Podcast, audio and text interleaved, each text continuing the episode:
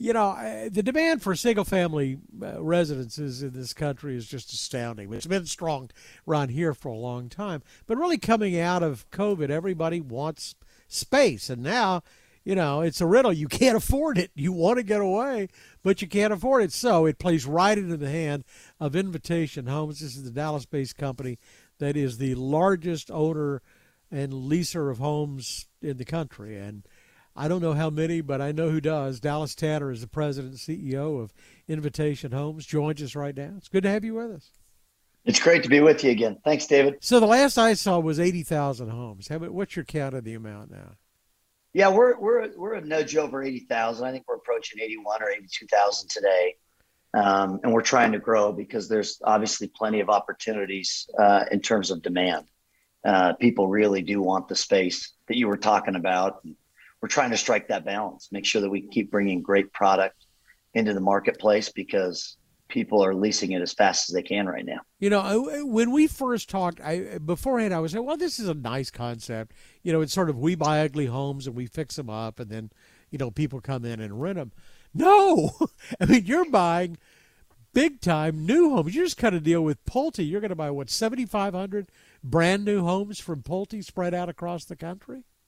That's right. That's right. So Pulte's one of our you know, many builder partners, but one that we view as extremely strategic for our business. Pulte builds great product. They have fantastic locations. And, you know, we beyond just buying homes, we also want to bring new supply into the marketplace. And that's an important narrative.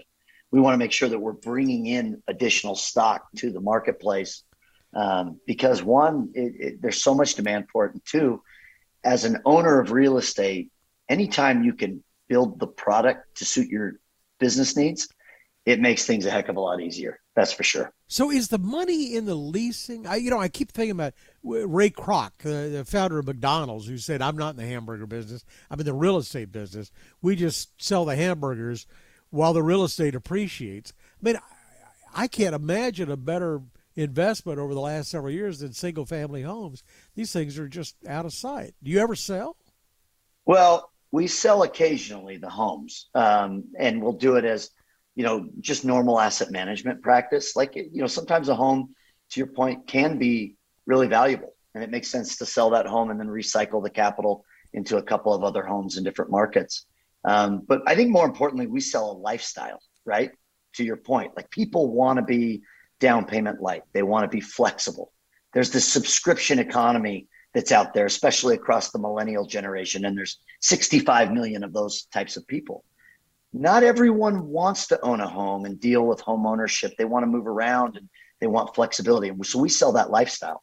And it, people are you know gobbling it up. They really really like living in a good home. Yeah, I don't know that everybody knows that. I mean, you've got people that come around and will, you know, fix the air conditioner and do routine maintenance and and I mean it really is like owning an apartment. I mean, that is that's a great lazy way to have a house. we use the word efficient, David. Yes, it's an efficient way. It's an efficient way to be in a house, and we create a worry-free experience. That's the big sell. Like you know, every there's 17 million people that lease a single-family home in the U.S. Right? We represent a very small fraction of the overall universe, but we sell an experience that I think is second to none in terms of being worry-free. Well, can you get priced out? I mean, like I say, a lot of people are getting squeezed out of single family home ownership because it, you know there's there's not very many, and despite the fact that we've got low interest rates, the cost of construction is is astronomical. You've got to raise your rent or your lease payments. Well, we follow market pricing. So if the market moves up, typically our rates will move with it. If the market moves down, our rates would move with it. And you're right, we're in an environment where demand is really healthy. Um, I think the good news is, is builders are getting back to a normal cadence after the housing crisis of 2008. They just weren't building a lot of new product. They got really in trouble, right? They overbuilt with too much debt on the balance sheet, things like that.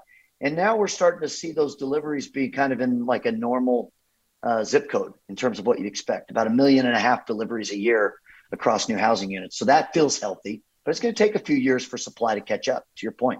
Low interest rates, tons of demand, and the end users are buying homes. I mean, there's six million resale transactions a year. So it's a very healthy market, but it's very competitive. Yeah, I, there have been a lot of one-offs. People buy, you know, uh, move out of a house and keep it and lease it out, and there's a lot of that. And I think that's still a lot of the market. But you guys have become sort of the leader, you know, in in scale. But but anytime anybody does well, and we know you've done well, your stocks were the best performing stocks of the year, you know, on the exchange. But it, it always attracts followers, B2s, other companies, and other companies are getting into this business. Yeah, absolutely. There's a lot of capital wanting to replicate the model that I think we, quite frankly, pioneered. Yeah. Um, it's still an industry that is run 98% by mom and pop landlords. It really is. Institutional capital only represents about 2% of the overall population. And we would expect that over the next couple of decades that will grow, but highly competitive processes, highly competitive space, um, and we, we we plan on continue continuing to lead that space. You know, this is, uh, but I mean, this is not for the faint of heart. I was looking at the other, I guess it was on your conference call with the analyst. You had earnings the other day, and they were good earnings. But you spent five hundred sixty nine million dollars in the first six months of this year buying sixteen hundred homes. You got to have deep pockets to do something like that you you got to have capital. We're fortunate in the sense that our company's 10 years old. We had great sponsorship when we started, and now we're public. And so we have access to public market capital, um, which can be positive and a negative. Generally, when fundamentals are good, it's a positive. You can grow. Um, and we have access to great markets, and we have a team that's really seasoned. And so you're right. You got to know what you're doing. I would not suggest people you know get into investing in single family homes just because the momentum's there you got to know what you're doing and you need to be smart about it but more importantly you got to offer a great product and if you do that right you'll have the right demand for your business well and and be in it for the long haul i guess i mean i can think of a lot of people that got stuck with condominiums in florida and in 08 and 09 that, that that took them that put off their retirement by about a decade you got to be careful for sure. And and you know, it's not for everybody. To your point, I think there's going to be companies that do this really well over time. And just like the apartment business that you talked about earlier, it's going to become standard practice. I think that people will want a professional company to lease from. And so I think I expect the industry to continue to grow. So what are your challenges right now? I mean, you you the market is not you know, it, you don't have an 800 pound gorilla that you're out there fighting. You don't have a lot of people nipping at your heels right now. I, construction costs have just gone through the roof. I guess that is that one of your challenges. Yeah, cost of goods sold, right? Labor, uh, material costs are going up.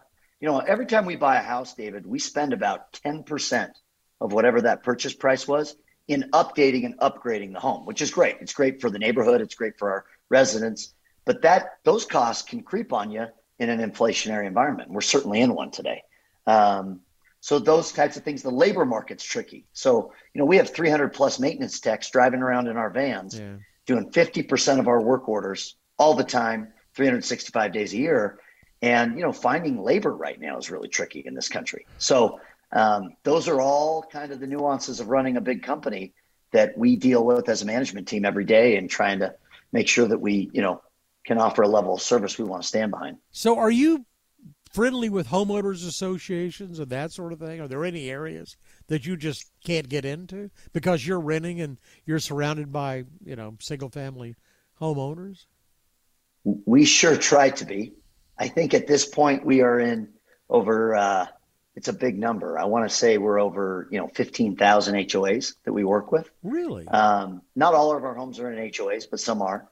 Um, and yeah, those are every market's different. That's what makes this business so fun and interesting. Actually, is you know the rules in Florida are completely different than the rules in California across kind of the real estate spectrum. So, you know, we have dedicated experts on our team that navigate these you know challenges and.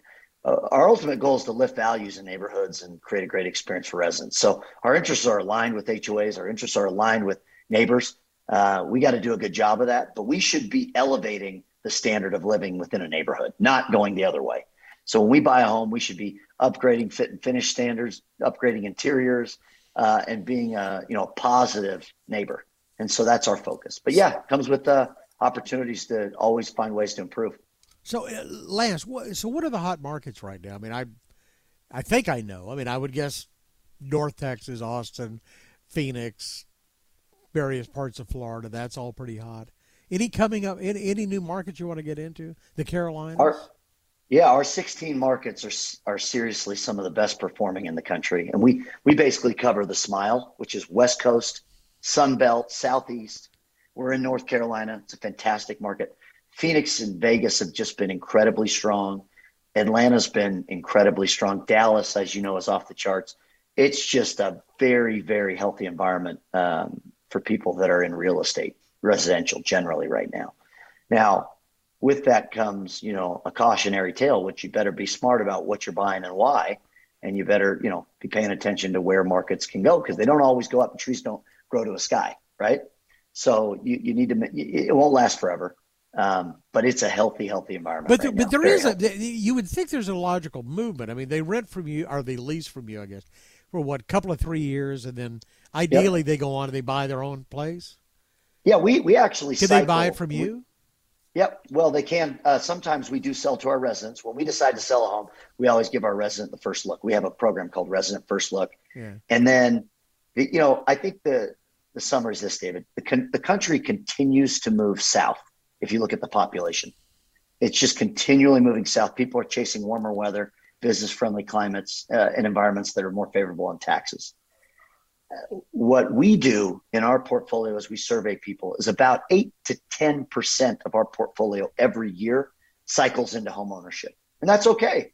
We're, we're part of a, a housing continuum. Um, but you're right they stay with us about three or four years. And i would say on average about 10% of our portfolio every year cycles back into ownership and we view that as a positive Well, uh, it's a it's a great business to be in, and especially right now. And you've you know made it through a tough time when you couldn't even evict people, I guess. And now you. And, well we're working with everybody I'm and that's still brought that true. Come to think of it. it, the pandemic's been real. It's hurt a lot of folks, and we've had an amazing opportunity. Quite frankly, we've helped thousands of families through this process and restructuring. You know, figuring out lease terms, forgiving balances. It's been a, it's been a. I've been really impressed by our team and how hard they've worked to make sure residents are being looked after. So it's been a good experience. Fascinating business. Dallas Tanner, President, CEO of Invitation Homes. Thank you for the time. I always appreciate it. Great to be with you. Thanks, David. Thanks for Barbara Conversation with Mr. Tanner. Go to krld.com slash CEO. I'm David Johnson, News Radio 1080 KRLD.